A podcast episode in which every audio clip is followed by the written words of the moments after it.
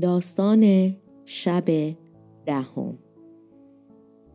شیرینی خوشمزه کریسمس. در بعضی از روزهای ادونت کیمیا و کیان آشپزخونه رو واقعا تبدیل به یه قنادی می‌کنن. کیمیا فکر می‌کنه که شیرینی خونگی همون قد جزوی از جشن کریسمس هست که درخت کریسمس. امروز هم یکی از اون روزاست. از صبح اعلام کردن که وقت شیرنی پختنه. نزدیک ظهر تقریبا همه چیز آماده میشه. و مادر ظرفای مختلفی از خمیر کیک، بادوم، شکرای رنگی، ظرف شکلات و قالب شیرنی پذیر رو روی میز آشپزخونه می‌ذاره.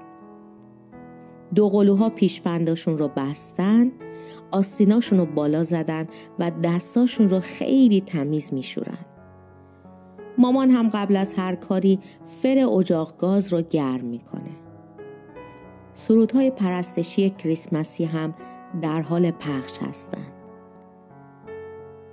کیان از خمیرای شیرنی که آماده شدن چند تا گلوله بر میداره و به کیمیا میده.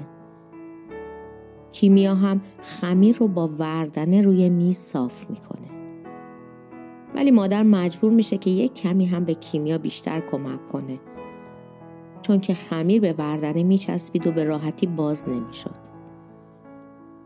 کیمیا سه تا قالب شیرینی برداشت. یکی ستاره شکل، یکی به شکل زنگوله و یکی هم به شکل قلب. کیان داشت بهش نگاه می‌کرد. بعد پرسید مامان الان ما داریم شیرینی کریسمس میپزیم. ستاره چه ربطی به کریسمس داره؟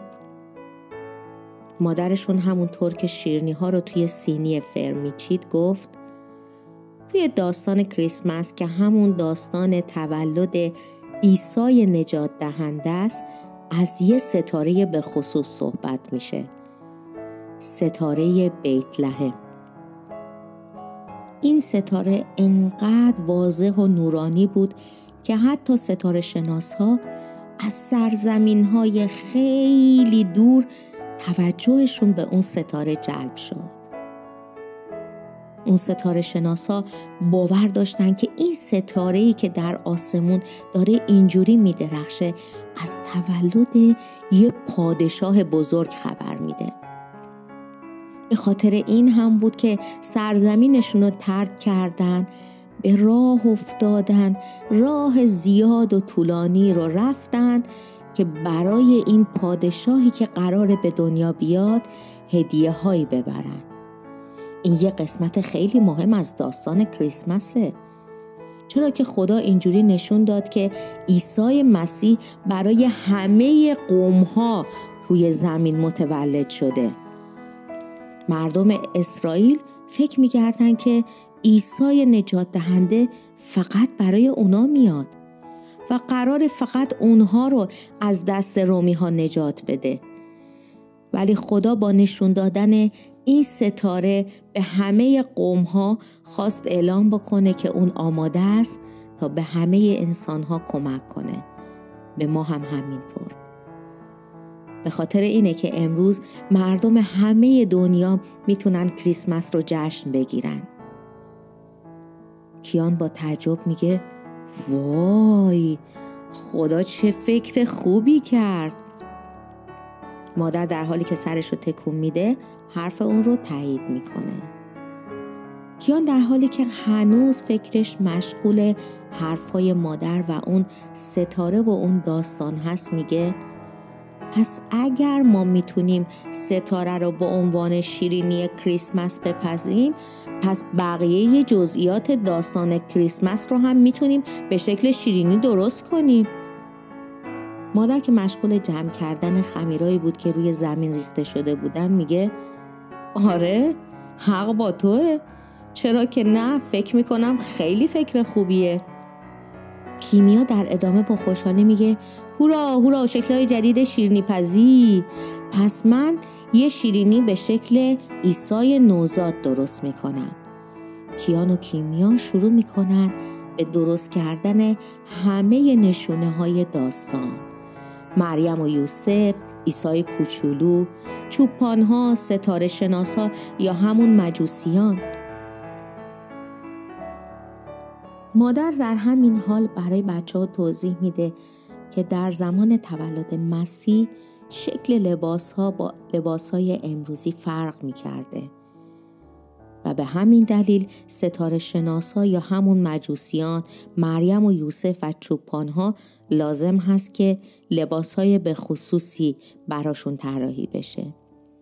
کیان حتی برای چوپان ها و چوب دستی هم درست می‌کنه. مادر هم شکل چند تا گوسفند رو طراحی می‌کنه و کیمیا هم توی این فاصله چند تا قلب درست می‌کنه. کیان بهش میگه پس چرا تو دوباره قلب درست کردی؟ کیمیا میگه اینا که قلبای معمولی نیستن این قلب ها همون هدیهایی هستن که ستاره شناس ها برای عیسی مسیح آوردن مامان که گفتش اونا می‌دونستن که عیسی مسیح پادشاه همه دنیاست. وقتی یه نفر پادشاه تمام جهان باشه براش هدیه میارن دیگه. مگه نه مامان مادر با خوشحالی نگاش می‌کنه و کیان بهش میگه آفرین چه ایده خوبی. بعد از اینکه تمام این شکلها رو درست می‌کنن اون شیرینی ها با شکلهای مختلف رو آماده می‌کنن که بره توی فرگاز.